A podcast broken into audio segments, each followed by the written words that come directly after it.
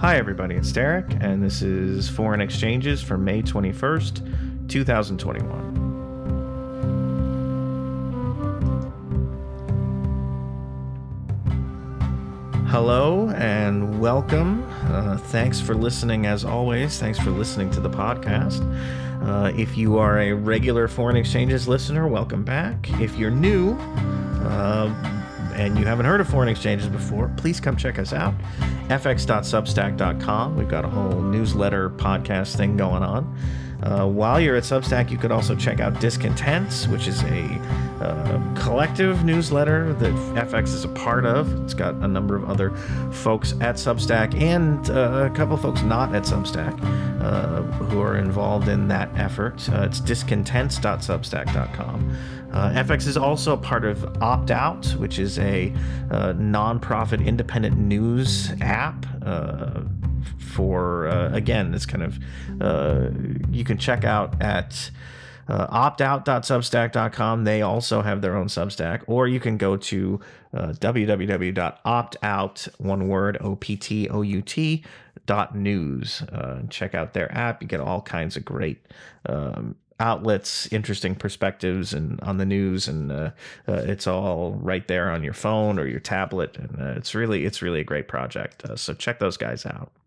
All right, with those plugs, uh, let's move on to th- to this week's episode. Uh, certainly, the biggest, most prominent event in world news the last couple of weeks has been the Israeli bombardment of Gaza. Uh, preceding that, there were the uh, Israeli police attacks on uh, Ramadan worshippers at Al Aqsa Mosque in East Jerusalem. There's been the ongoing saga uh, of the Sheikh Jarrah uh, residents being pushed, forced out of their homes, displaced by Israeli settlers.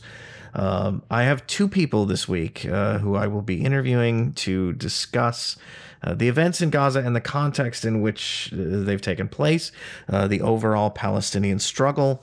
Uh, the first person we'll be talking with is Sandra Tamari of the Adalah Justice Project, which is based here in the United States and works to sort of raise awareness about Palestinian issues and try to change the discourse in the United States around them. After I speak with Sandra, I'm going to be joined by Dareen Hussain. Dareen is a, a Master's of Public Policy student at the University of Oxford. Uh, she spent part of her youth in Ramallah, worked in development uh, in the Palestinian territories, uh, and she's um, been organizing uh, demonstrations at Oxford and done a, a, good deal of work to try and uh, again sort of change the the discourse around Israel and Palestine uh, where she's able to. And and so she's going to talk about her experiences uh, you know experiencing the occupation firsthand uh, and the work that she's been doing uh, to try and focus attention on what's happening, the real underlying issues, not just the rockets and the missiles and the bombs, but the underlying uh, kind of violation that is going on on a daily basis uh, under the occupation. So, uh, with that, uh, let me get Sandra on the line and we'll start the interviews.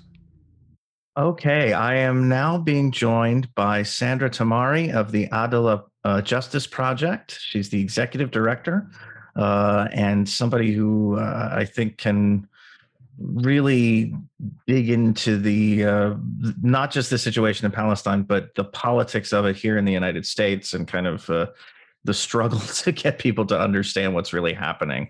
Uh, Sandra, thank you so much for coming on the the, the program. Thank you, Derek. Uh, just to kind of ground people as we're recording this um, on Friday morning. Uh, what uh, is the situation right now in Gaza? Uh, uh, last I saw, the ceasefire seems to be holding, but there are uh, there's reports of police attacks at Al Aqsa again, undoubtedly, to sort of make it clear that nothing has changed about the occupation despite the events of the last two weeks. Um, but have you seen anything or, or heard anything more than that uh, in terms of what's going on right now? Well, we're all breathing a huge sigh of relief about the cessation of bombing, um, 11 days of bombing, um, relentless bombing on Gaza. Um, I understand that now the death toll in Gaza is up to about 233 people, um, 66 children. Um, we, you know, Palestinians everywhere around the globe have been uh, feeling helpless and uh, just devastated by watching all of this unfold. And, you know, last night I was on a call with uh, a young uh, woman in Gaza, and you could hear the fireworks outside. You could hear the celebrations that were happening. So we're we welcome the ceasefire. Obviously, this was uh, the first step. We we know that um, this doesn't mean the end of violence because Israel has repeatedly violated ceasefires. Um, we we know this from experience um, after the bombardments of Gaza in 2014, 2012, 2008. Um, and even if the bombs start falling, it doesn't mean that it's the end of the violence. And as you noted, you know, today, Friday, um, at Al Aqsa Mosque, uh, there have been brutal attacks on worshippers there. The um, the attacks on the families of Sheikh Jarrah continue today. Um, there's still live fire being fired at protesters um, in, in the West Bank. And uh, terrible sweeping arrests of uh, Palestinians um, inside Israel, inside the 48 territories. Um, and that is not getting a lot of coverage. Um, as you know, everyone knows the Palestinians engaged in a historic general strike on Tuesday, May 18th, um, Palestinians across uh, all of the land from the river to the sea participated in that in that strike, and you know there's just this feeling of unity, this feeling of no no going back to the fragmentation of our situations. Um, so while we we welcome the cessation of uh, the bombs on Gaza, um, we have a long way to go to getting to um, a re-knitting of our of our society and a and a true um, and true freedom for the Palestinian people. I want to go back to before the fighting in Gaza started and the the immediate precursors uh, to this, which you've as you've mentioned were the um, the situation in Sheikh Jarrah, uh, the violence um, not just at Al Aqsa in the last couple of days before the the shooting started, but prior to that, sort of the uh, Israeli police blocking up the Damascus Gate and engaging in you know nightly uh, confrontations with people who you know as as is traditional were trying to uh, congregate there during Ramadan. Um, you know, this just sort of arbitrary sense that we're going to interfere with that to you know make it clear i think that uh, who's in charge i guess. Um, as you look at those things and it, it, strikes me that you know westerners pay a lot of attention to israel palestine when there is a conflict when there is sort of an open flare up and you know uh, missiles are falling and bombs are falling. Uh, we don't get a lot of coverage and we don't i think pay a lot of attention to the sort of everyday um, violations that go on under occupation. Um, as somebody who you know works in this area and tries to educate people in in uh, the United States and in the West about what's happening, what do you say to people about?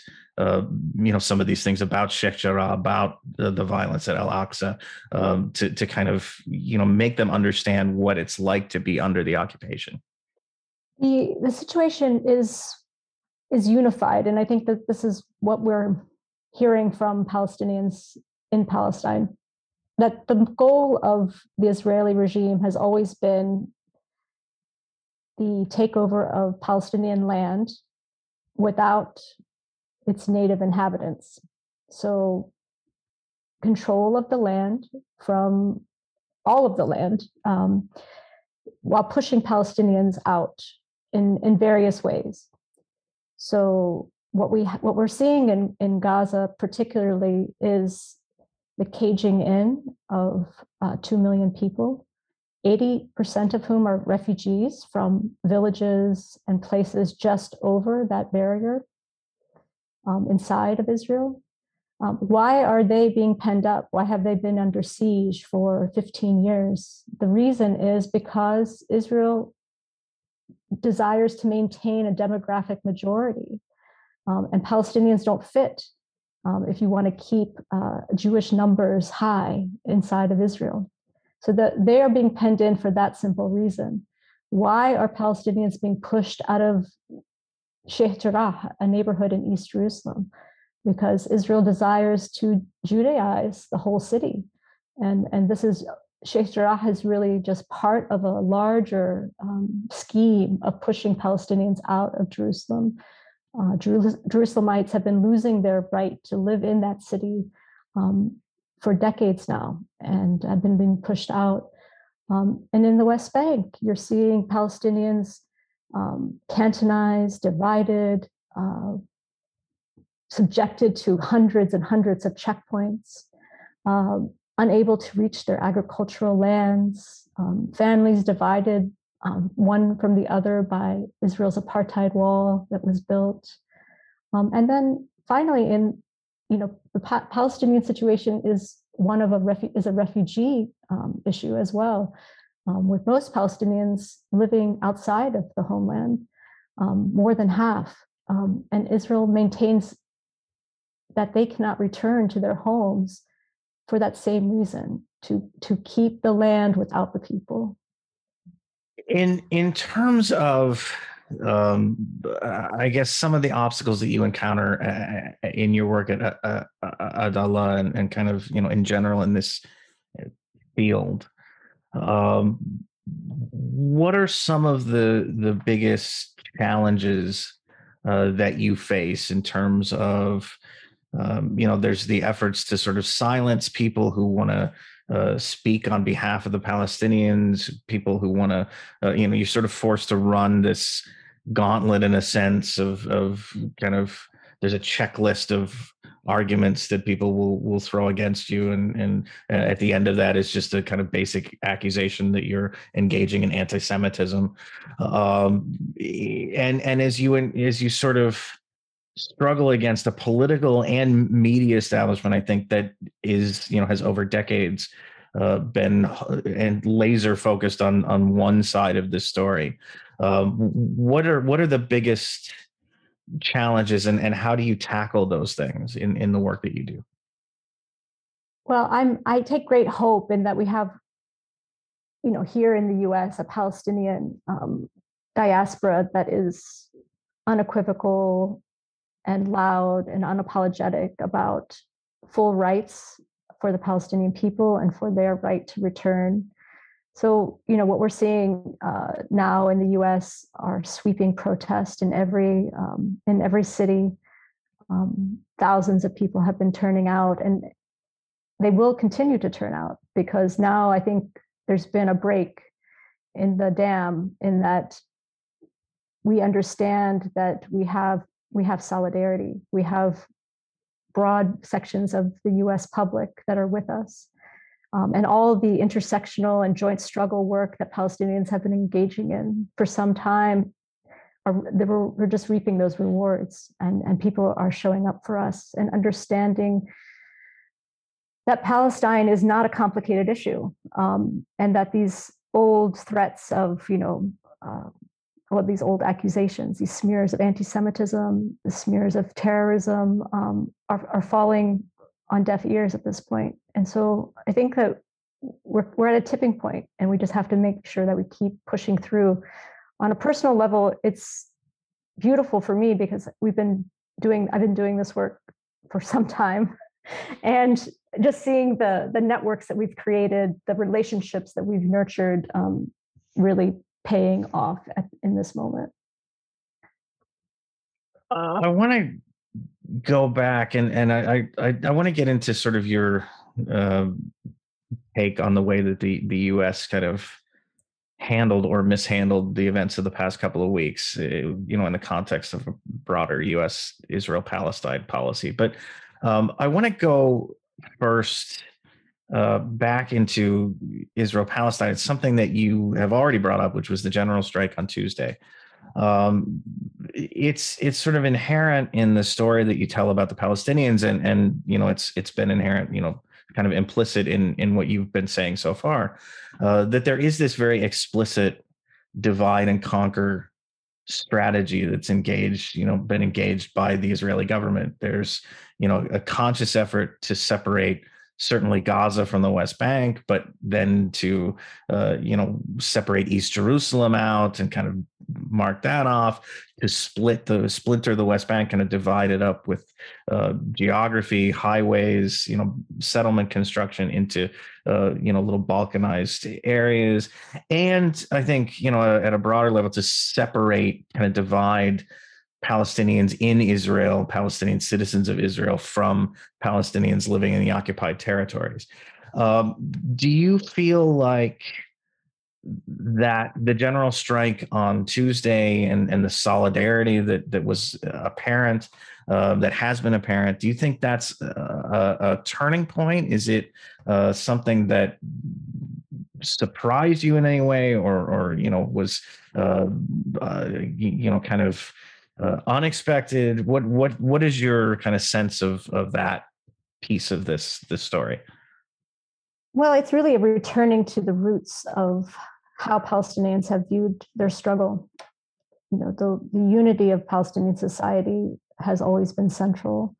Um, the manifesto that was issued on tuesday i think is a, an amazing document of, uh, of palestinian resolve the dignity and hope manifesto. These are one of these um, we called them bayan in, in Arabic. It's an announcement that's issued to the country. Um, these were this was a tradition during the first and second Intifada, where um, the leadership uh, sends out, you know, the spirit of the people. And this document really talks about this these divisions and talks about the fragmentation of the Palestinian people that you know is part of the colonial project um, that Israel has engaged in. Um, you know that each of us has been thinking of ourselves as having our own unique struggles um, against uh, Zionist, you know, colonization of our lands and our erasure from the land. Um, but it was just it was this, this assertion that um, we are all struggling in the same way, and and really a call for decolonization.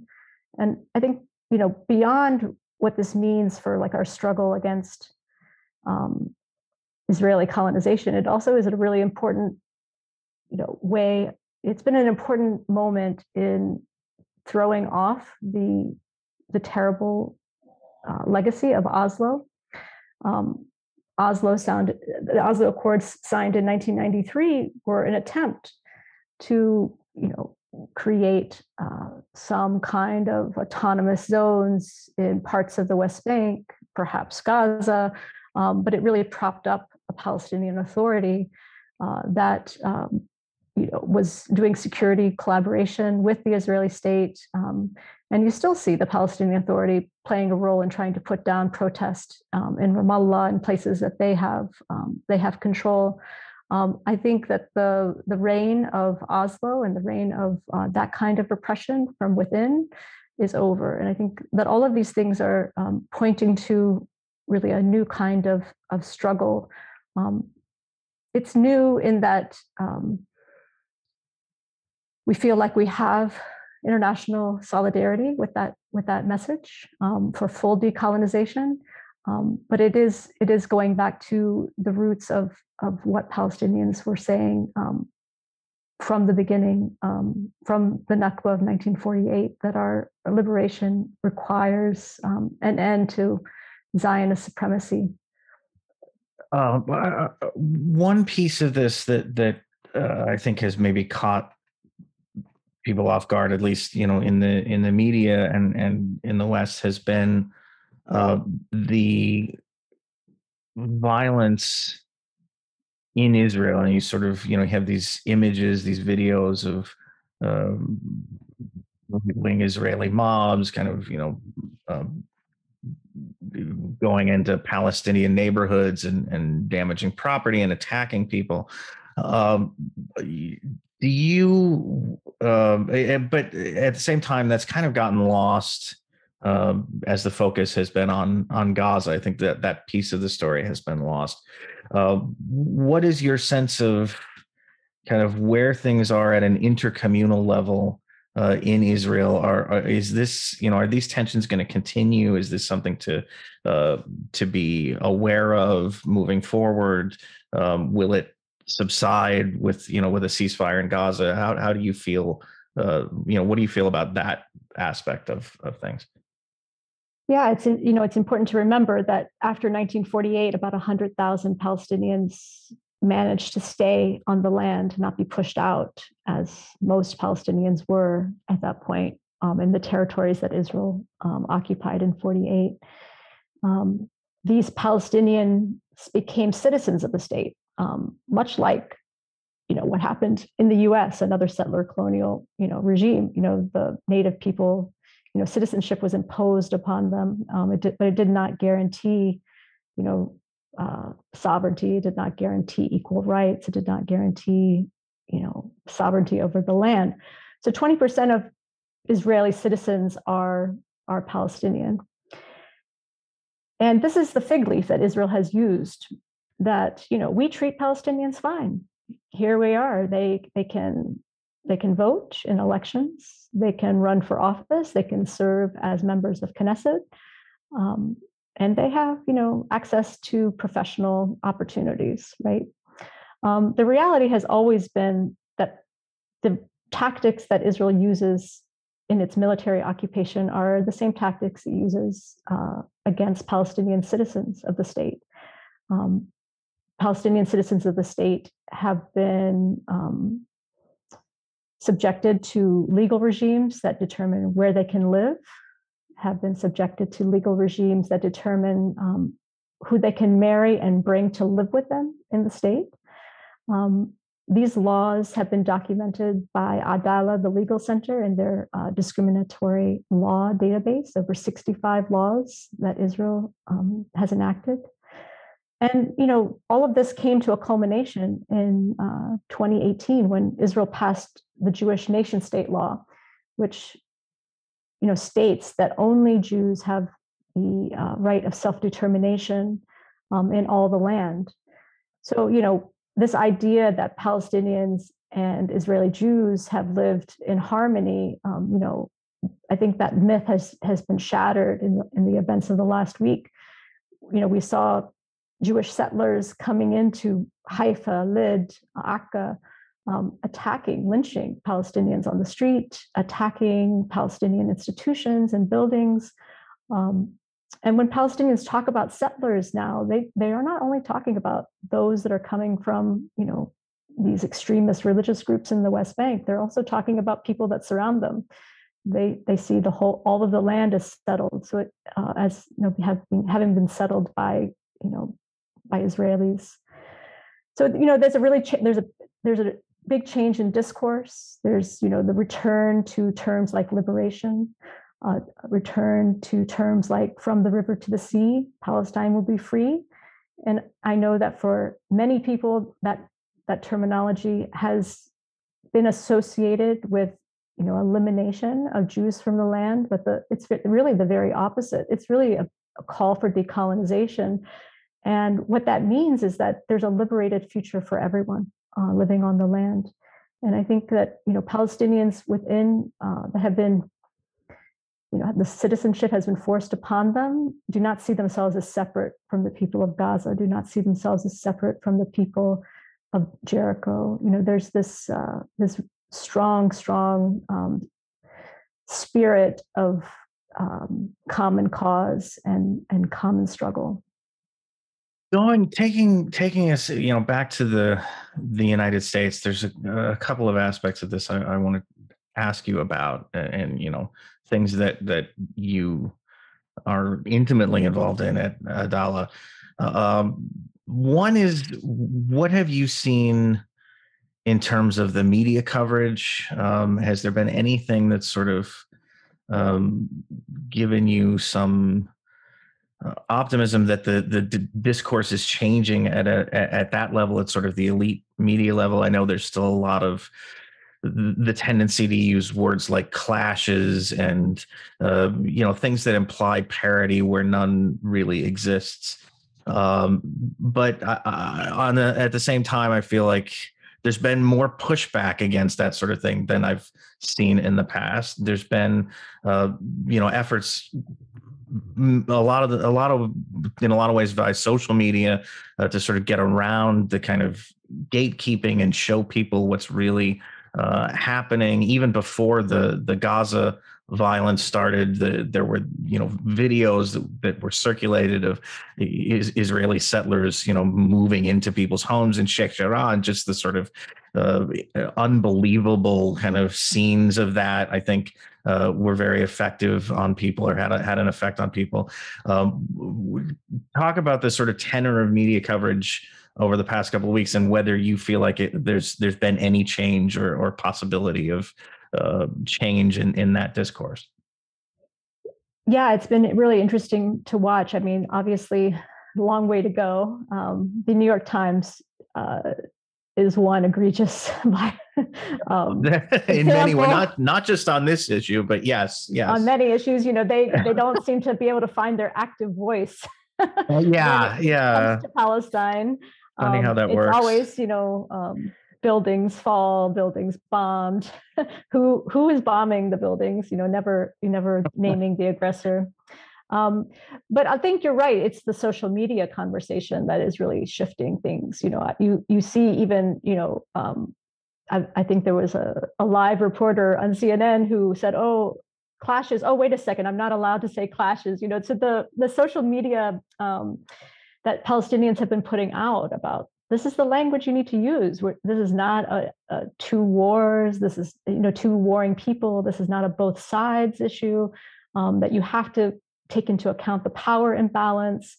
Um, I think that is reaching up uh, into the media. And then, you know, I want to give all um, credit really to um, the youth of Sheikh Jarrah. I mean, Muhammad and Muna al Kurd, who are uh, 23 year old twins who are defending their home uh, in Sheikh Jarrah along with, you know, um, dozens of other families um, have had an amazing impact. Um, their social media presence, um, because it is so honest, because it is so um, heartfelt, and because they're just so, um, you know, savvy, right? They just are, are approaching these things um, in on their social media, and when they are included in in mainstream media with such honesty and humor um, and you know just you know power that that has just really shifted um, when you see Muhammad um, on the media turning the tables and and and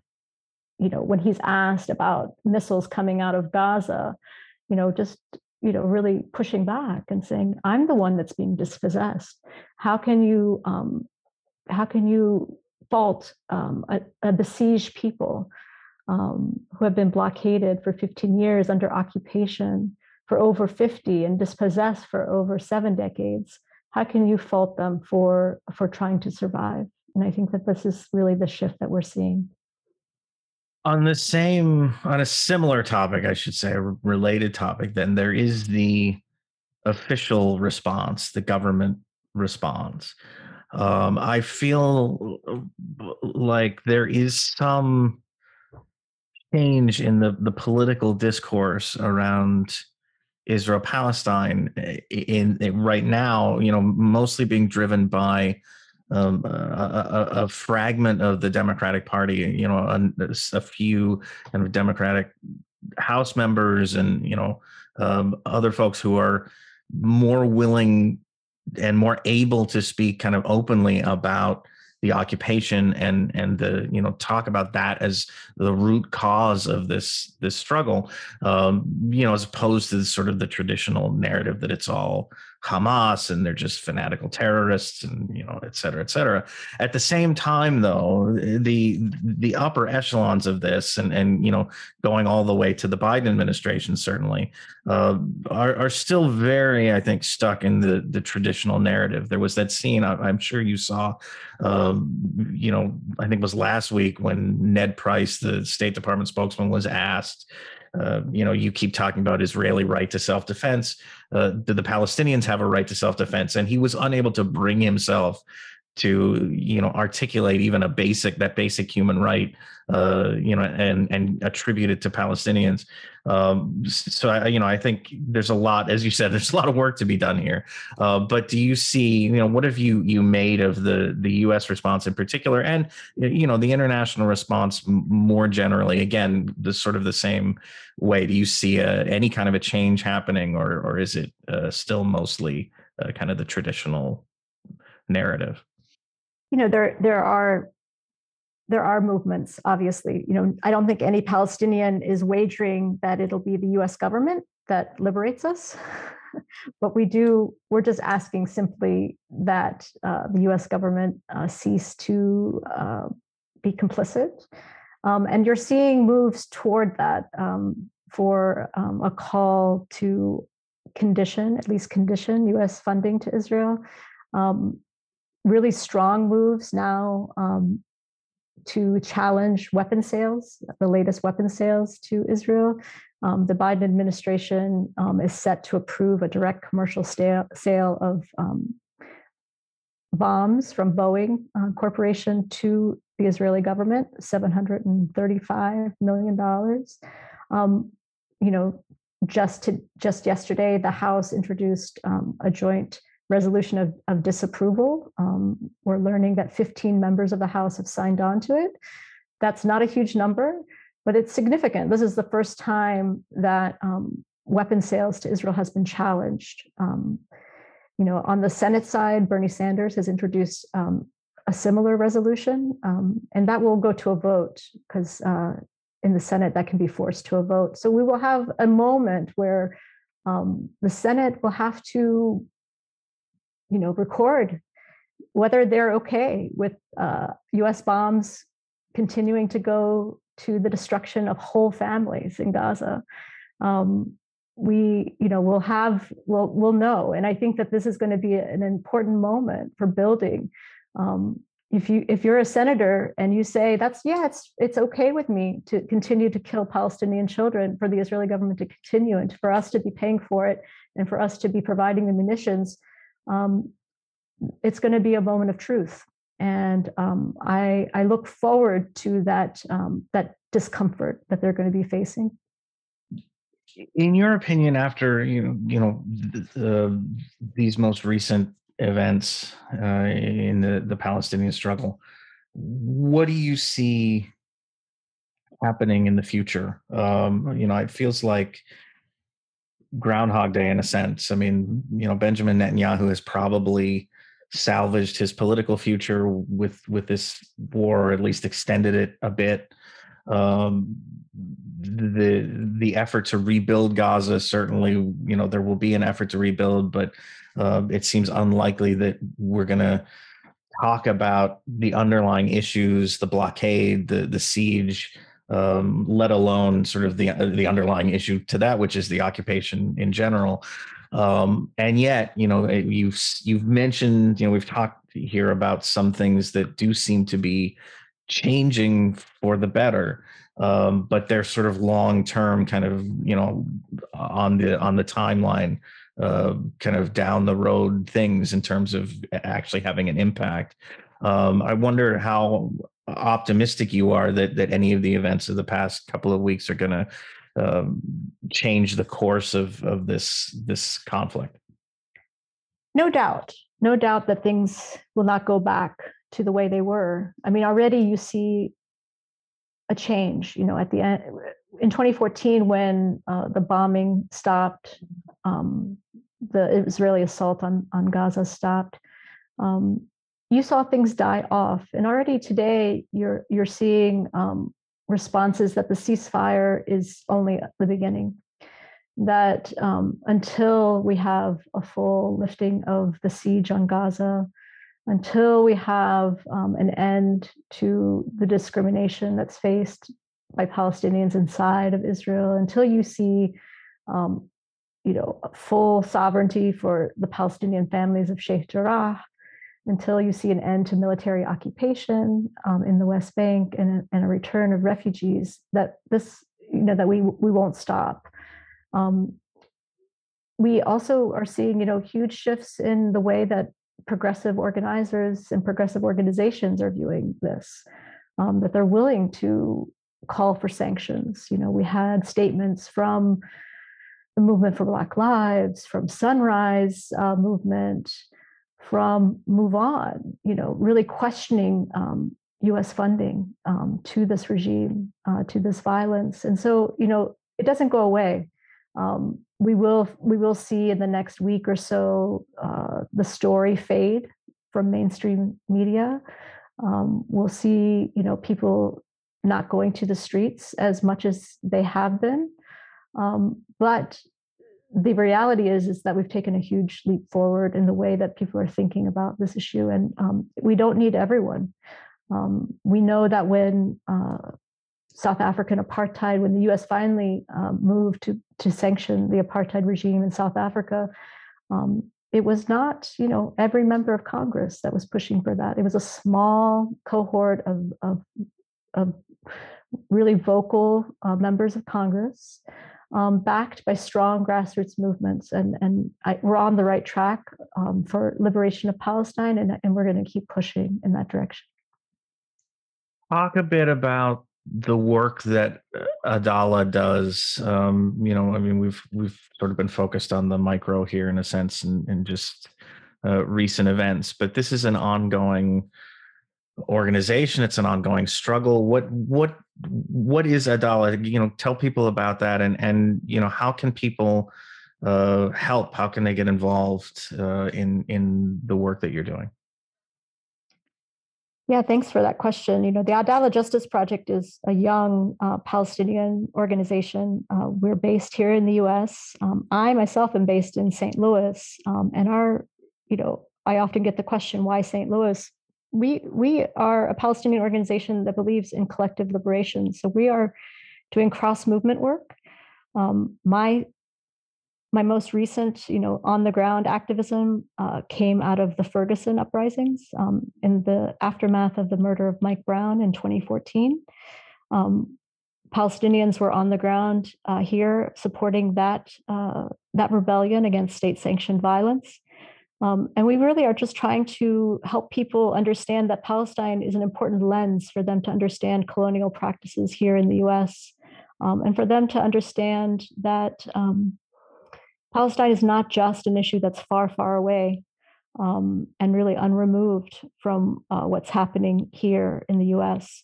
Uh, so, you know, making connections with Indigenous struggle, making connections with uh, the fight for immigrant justice fights against, you know, the, the border wall um, the southern border of the U.S. Um, really pushing forward this idea that racial justice has no borders, and that if we're we're calling for uh, defunding the police, we have to be thinking about U.S. imperialism. We have to be thinking about how much money goes to the military, how much money goes to uh, regimes like Israel that uh, that perpetrate violence in our names and and the idea too that this money can be used here to uplift our communities. Like we have plenty of money for healthcare for all. We have plenty of money for student forgiveness. We have money to invest in impoverished uh, neighborhoods here in st louis and around the country. Um, and so that's the work that we do helping people make those connections and understand that palestine is um, is part of their vision for a better world I think uh, that that is a good place to leave it. I'll put a will um, put certainly the the link to Adalah's uh, homepage in the show description so people can uh, check that out for themselves and and um, you know see how they can um, try to get involved more in this struggle um, and, and uh, you know participate in it. I I want to thank you, uh, Sandra, for coming on the program. I think this has been um, very illuminating for people. I hope it has been um, in terms of understanding the the nature of the struggle and the nature of uh, what's going on in in Israel Palestine and the work that you're doing uh, here in the U.S. to try and you know try and uh, build awareness and get people active. Uh, so again, thank you, uh, thank you for coming on the program. Thank you so much, Derek. Once again, I want to thank Sandra Tamari from uh, the executive director of the Adalah Justice Project uh, for uh, sharing her thoughts with us. Uh, moving right along, so we don't uh, hold things up here, uh, I am being joined now by Dareen Hussain from the University of Oxford. Okay, I am joined now by Dareen Hussain. She's the Chevening Scholar uh, and an MPP student at the University of Oxford. Oxford? Uh, did I say Oxford? Sorry. Uh, I could go back and change that, or I'll probably just leave it in to make myself sound like an idiot because people like that. Um, so, uh, Dareen is the Chevening Scholar and MPP student at the University of Oxford. Uh, she's previously worked in development. Uh, she's from, grew up, lived uh, in Ramallah, um, and uh, is very familiar with the kinds of issues we've seen over the past couple of weeks. So I'm very happy to have her on. Uh, Dareen, thank you for coming on the program. Thank you, Derek. Uh, first, oh, sure, absolutely.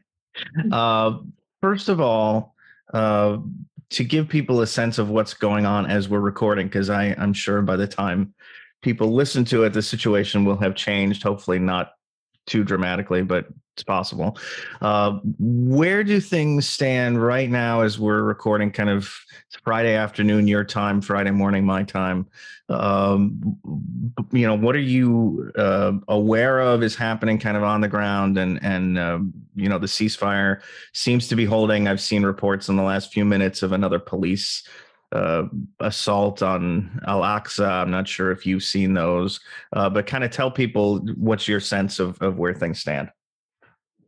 Yeah, so um, last night, of course, ceasefire has uh, started uh, between uh, Hamas and, uh, and Israel. And at the moment, of course, people are waiting to see what will be happening in the next few days. But it's not about the ceasefire it's about the continuous policies and um, and attacking the Palestinian people in the occupied territory, whether it's in, the West Bank or Gaza.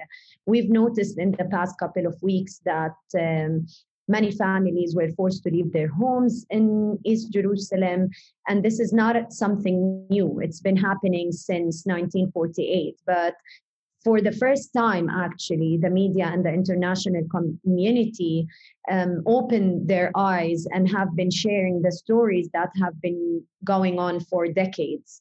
Um, and, and then, as a result of that, Palestinian young people start protesting against these policies and uh, stopping these forces from happening so what happened basically um, during Ramadan, a lot of clashes erupted in, at Al-Aqsa Mosque. Uh, many people were injured because they were protesting against evicting families from Sheikh Jarrah. Um, and what happened basically, um, the Israeli forces start arresting and shooting people and um, um, escalated the situation and then after that, um, clashes happen across the West Bank and even in historic Palestine and in Gaza um, in a response of what was happening in Jerusalem. And this has been happening for decades now. And growing up in Palestine and coming and talking about my own experience, we have lived this for for years. But the fact that the international community or the media were controlled and not sharing the real story from the ground i found that this time things has been changing because a lot of influencer and the um, social media has been playing an important and a huge role in that in showing the palestinian story and the what we've been facing through in the past couple of years um, I myself grew up um, and during the second Intifada, and no one knows what was happening during that time because the media didn't cover any of these stories. But during that time, we were actually forced to stay in our homes, and and the Israeli forces imposes curfew on Palestinian, arresting anyone who would be engaged in any political um, um, activities or being influencers, arresting people. We were frightened to, leave, to leave our homes or, or even um, going around the West Bank or visiting families. And as a result of the second uprising, the wall was built. and a lot of checkpoints um, um, on the ground. So to me, this event and when the um, when the situation escalated, I start to look at it as the second intifada, but this time is different that the media was trying to cover and and shed the light of what was happening. Let's. Uh, I want to talk more about your experience having grown up in in this system and grown up under the occupation. And when we talk about um, things like the Sheikh Jarrah situation or you know police attacks on uh, people at Al Aqsa. Uh, um, you know, I mean, I, I feel like I, I, can sort of describe these things to people. I can say, you know, this is uh, you know unprovoked violence, or what's happening in Sheikh Jarrah is a, a you know blatantly a blatant double standard where one group of people is allowed to exercise its pre 1948 property claims, but the other is explicitly denied that. Um, what I can't do though is is explain what that is like on a human level to live under that. Uh, can you talk a little bit about that for people and give give give them a sense of not maybe you know the big things the gaza wars and the the sort of major events but like the daily life living under a system like that what what what is it like Yes, of course. Um, living under occupation, and unfortunately, I have to say that when you live um, in Palestine, you start to see the abnormal as normal. And you realize that what is happening is violating of the human rights when you leave Palestine and then look and experience what how does it feel to live in a in a place where you have no oppression or, or, or freedom of movement. So growing up in Palestine, um, of course, is tough. And I'm telling you from my own experience. Um, when, I grew up, I, I was born in Jordan and I moved to Palestine when I was 12 year old. Um, and I haven't experienced anything like the second intifada where you have to move in between cities and facing checkpoints and not having the freedom of movement to move around. So if if you're a, if you're born as a palestinian and living in the west bank you have you don't have the permission to go to jerusalem for example. You don't you cannot move freely among palestinian city cities. Um, if you look at the the map of the west bank it's really the, the land has shrunk and the segregation road system will not allow you to move freely within or among different cities and villages. So growing growing in Palestine was tough, and um, as a Palestinian woman trying to make sense of what was happening, but at the same char- at the same time trying to focusing on education and career and helping young people in order to find jobs because also the consequences of the occupation is not only on our day-to-day life, but also it has affected um, youth employment, um, economic um, um development on the ground, um, the agricultural sector, which was like one of our main sectors, have been um, also affected by confiscating land, building the wall, controlling of the water resources, so if we think about all these challenges that have been facing, and especially that I work in development sector for the past 10 years, and we were working in order to be able to create job opportunities for young people,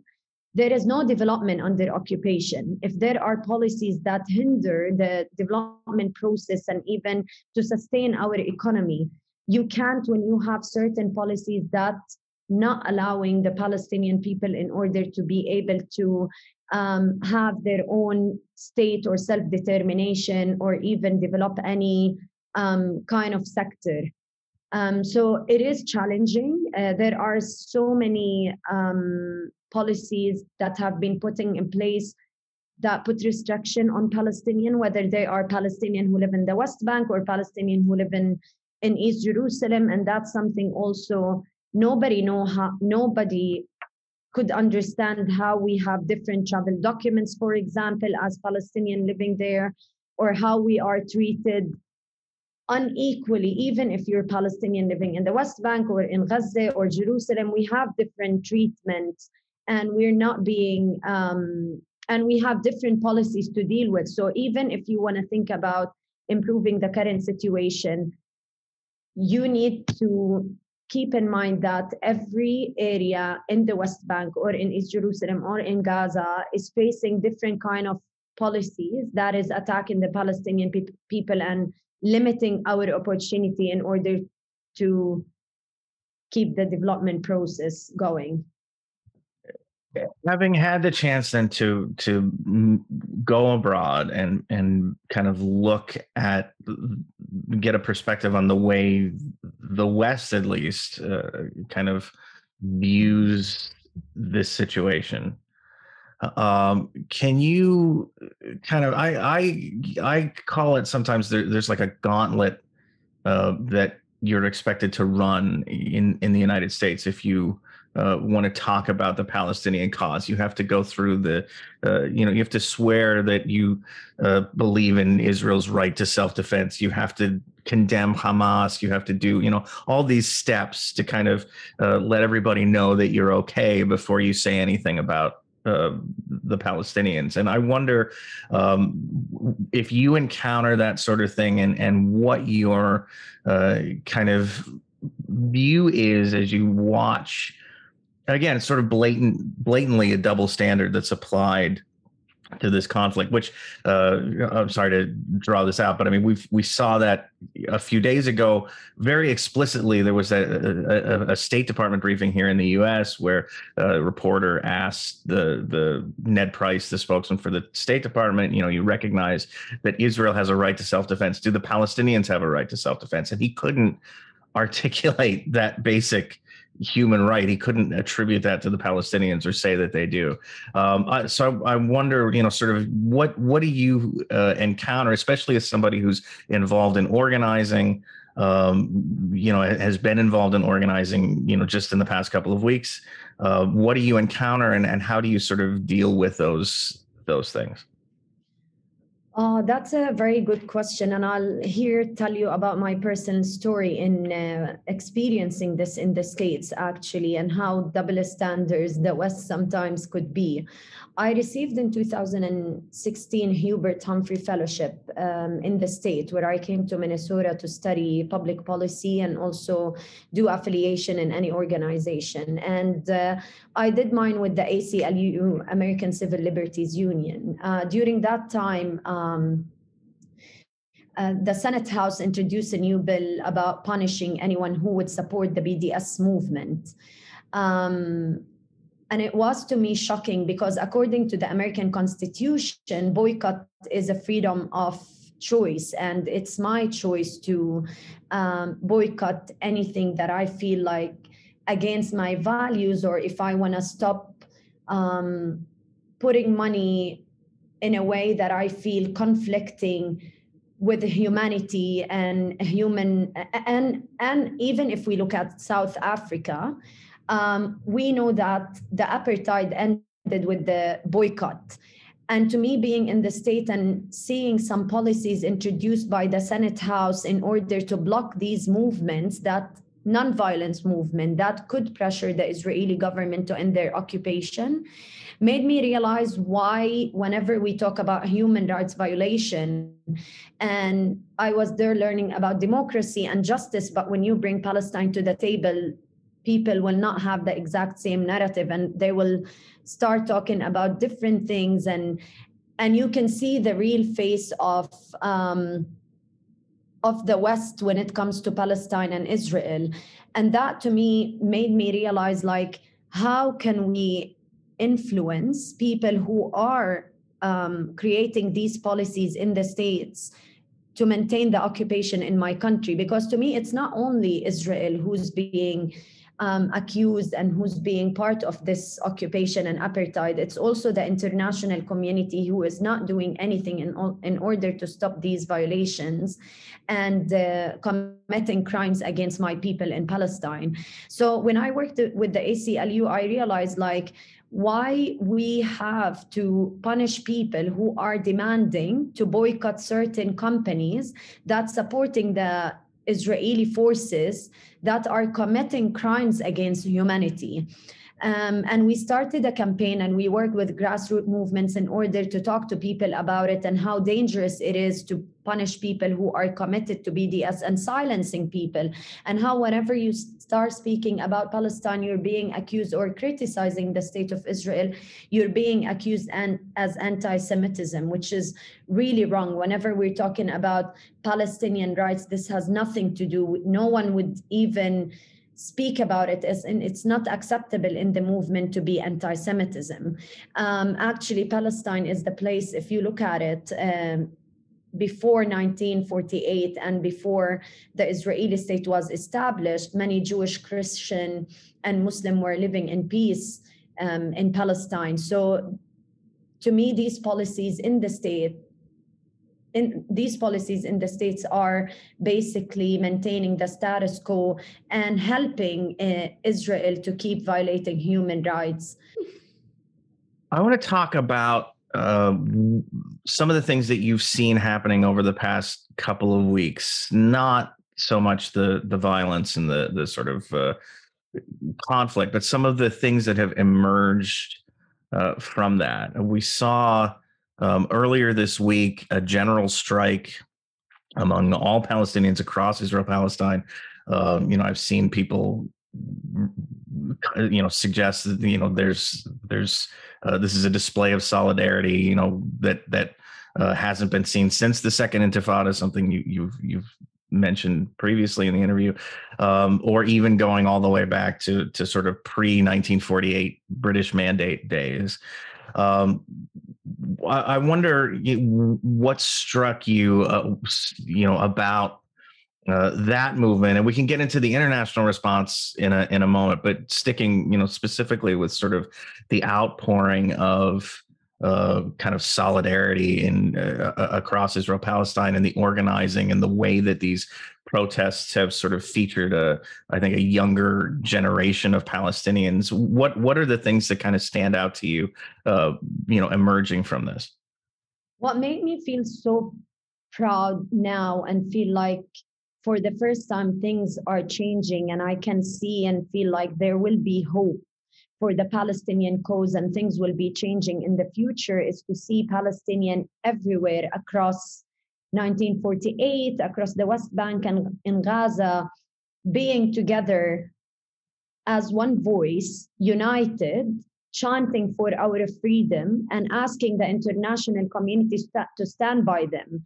And actually, I never seen this before, like for many years now, to see the Palestinian youth activists and everyone being one voice and getting together in order to be able to pressure the international community to end the occupation. And what really made me feel so happy and proud of yesterday after the ceasefire, most of the influencers, most of the young people who actually led this movement during the past 10 days were writing that this is just the start and the beginning for us to get our freedom because it's been for decades and people feel um, tired to keep living under the same circumstances, especially young people. If you look at it, they've been experienced two intifadas, they've been experienced humiliation, crossing checkpoints, not be able to free uh, to move freely in the country,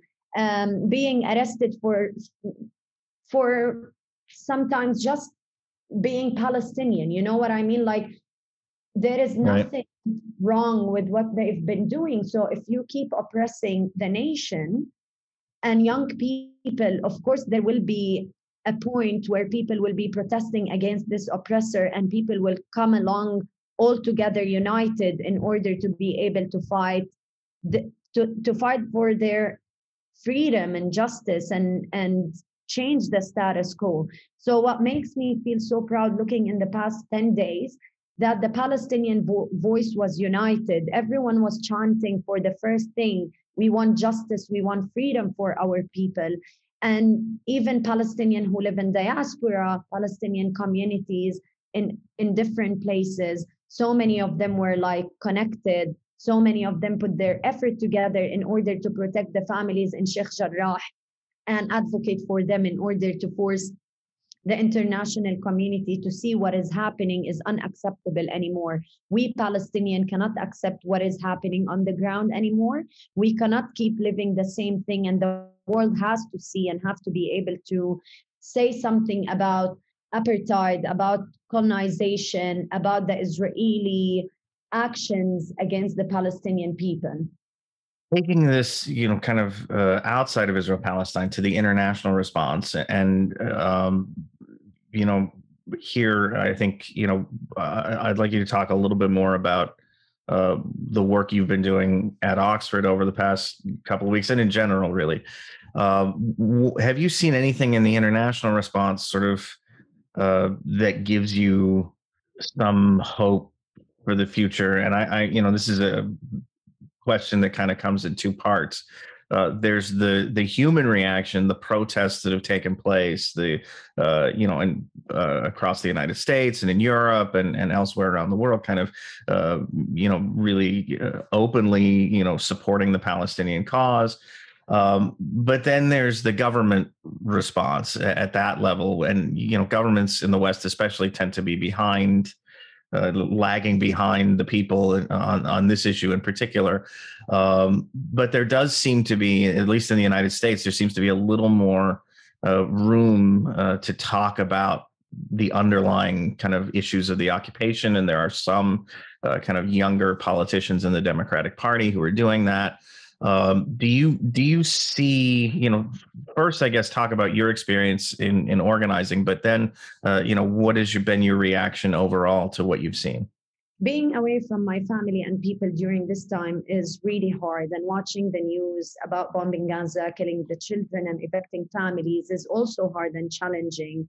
But it is for me time and i feel very responsible to bring people together mobilize people educate people of what's happening open their eyes because many of them they don't know what is happening and they always get one side of the story from the media. So for me to be in Oxford and being exposed to so many people coming from different parts of the world, I thought it's the time for me to take a step and bring people together, educate them, do something in solidarity with the Palestinian people, with my people, in order to feel like at least I'm doing the minimum from away because it's also hard and disturbing to be studying and seeing all these attacks without doing anything. So we tried to organize many protests across Oxford um, conducting different events, educating people about certain things in order to be able to um, talk to them about the current situation and what happened in the in the past um, not only now but what has been happening for the past decades um, and to me, that is success. If we can reach out to people and tell them the Palestinian narrative that we were not able to tell from before, this is a success for me. Like I can go back to Palestine feeling relieved that I at least have done my part here in Oxford, and many people will be even reaching out to know more.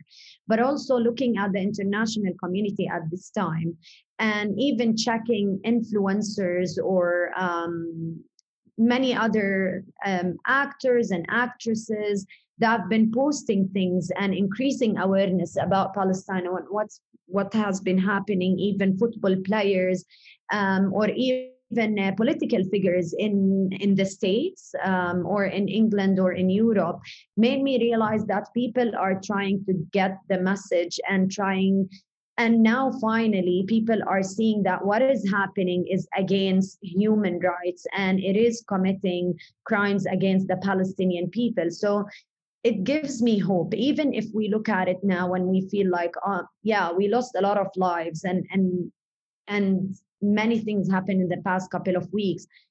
But honestly if that's the way for us to educate people about what is happening so we can pressure the international community to pressure Israel to end the occupation, then we have no other option. We have been trying our best. Like even if you look at the West Bank, nonviolent nonviolence um, protests, even people uh, in Jerusalem were praying, trying to um, hold peaceful uh, protests but then the reaction was like arresting, shooting. I want to get your sense of where the the overall Israel Palestine issue is going to go from here, and if there's any.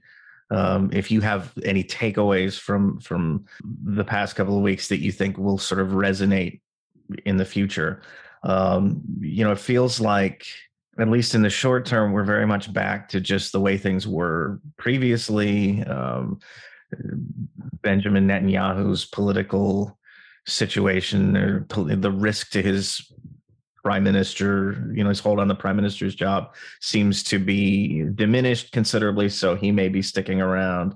Um, you know, Palestinian politics continue to be kind of internal Palestinian politics continue to be uh, a bit of a mess. Um, you know there will be undoubtedly an international effort to rebuild Gaza. Uh, the Biden administration is already talking about you know spending billions of dollars on this, but I think we'll, uh, as usual, sort of ignore the underlying issue that causes these things to uh, to flare up over and over again because we're not willing to have that conversation yet. Um, but uh, you you talked about you know the sort of outpouring of of solidarity in Israel Palestine, the international response. There seems to be some uh, change in the way that we talk about this issue. It, moving past the immediate future, which I don't think is terribly optimistic, but uh, into the sort of more distant future, do you feel like um, there is a chance that things could change, that the events of the past couple of weeks could have an impact on that. Uh, talk a little bit about that. In my opinion, Israel as the occupying power must end the policies and, and practices that aim to discriminate Palestinians. Um, and without that, I don't think Palestinians need the money or what they need actually to get their freedom, in my opinion, to lift the closure on Gaza, Gaza.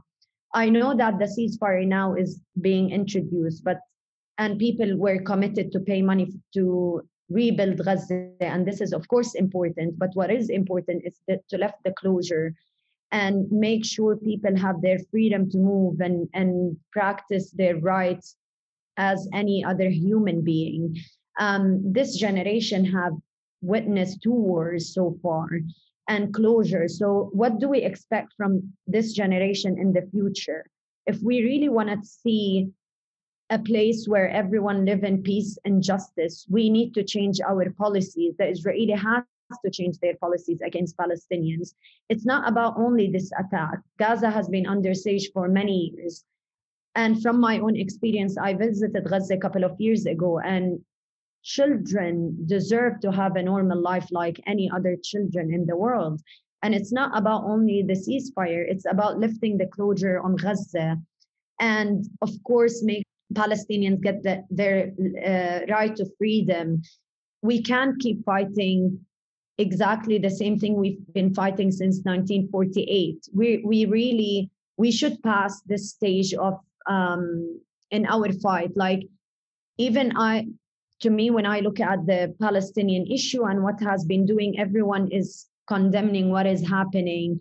And a lot of reports uh, now is published about apartheid and human rights violation. But how can we use these reports to change what is happening on the ground?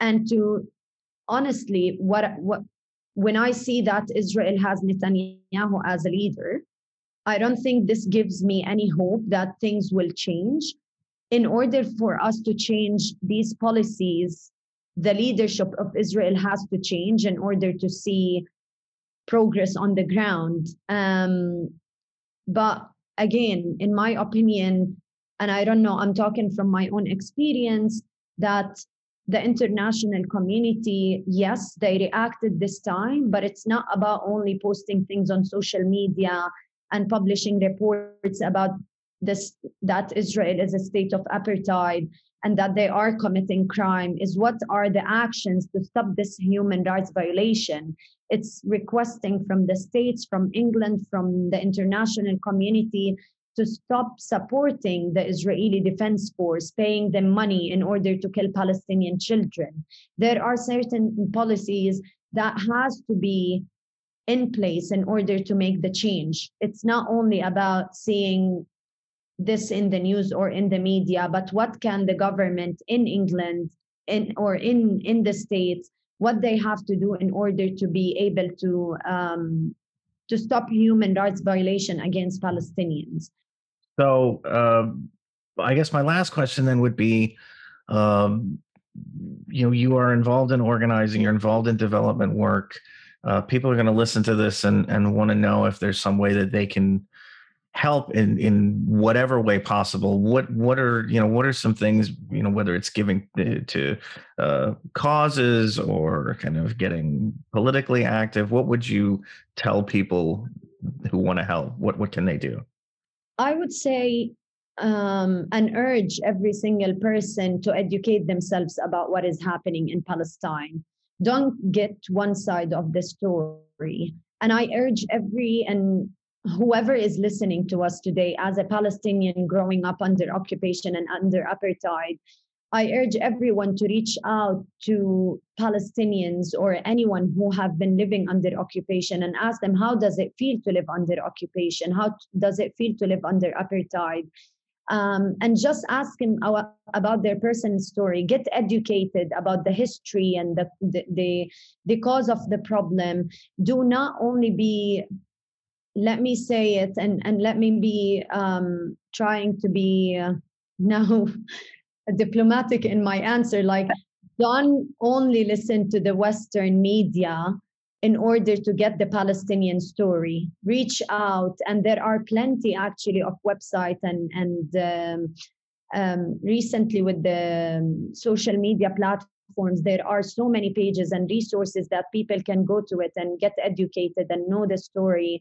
And also i urge everyone if they have the opportunity to travel to the west bank and see what is happening because i know there are a lot of trips that encourage um, birthright trips that takes a lot of uh, Jewish people or Americans to see Israel as the most democratic state in the Middle East. But I urge these people, when they go there, just try to go to the West Bank as well and get the clear picture about what's happening. And this could be an eye opener for everyone. Like, I really urge the international community to increase awareness, reach out to people, mobilize people, have these discussion. I know it's a complex situation and I know it's been since 1948, but we cannot ignore the fact that we have to talk about it in order to see the change in the future. Um, there are plenty of resources for anyone who would like to be educated about it. Okay, on that note, uh, Darine Hussein, again, uh, University of Oxford, um, somebody who grew up in the West Bank and, and lived this experience. Thank you so much uh, for coming on the, the the show and you know giving people some of your perspective.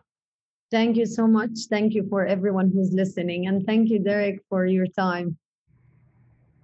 Okay, that is all for us this week. Uh, once again, I would like to thank Sandra Tamari, Executive Director of the Adalah Justice Project.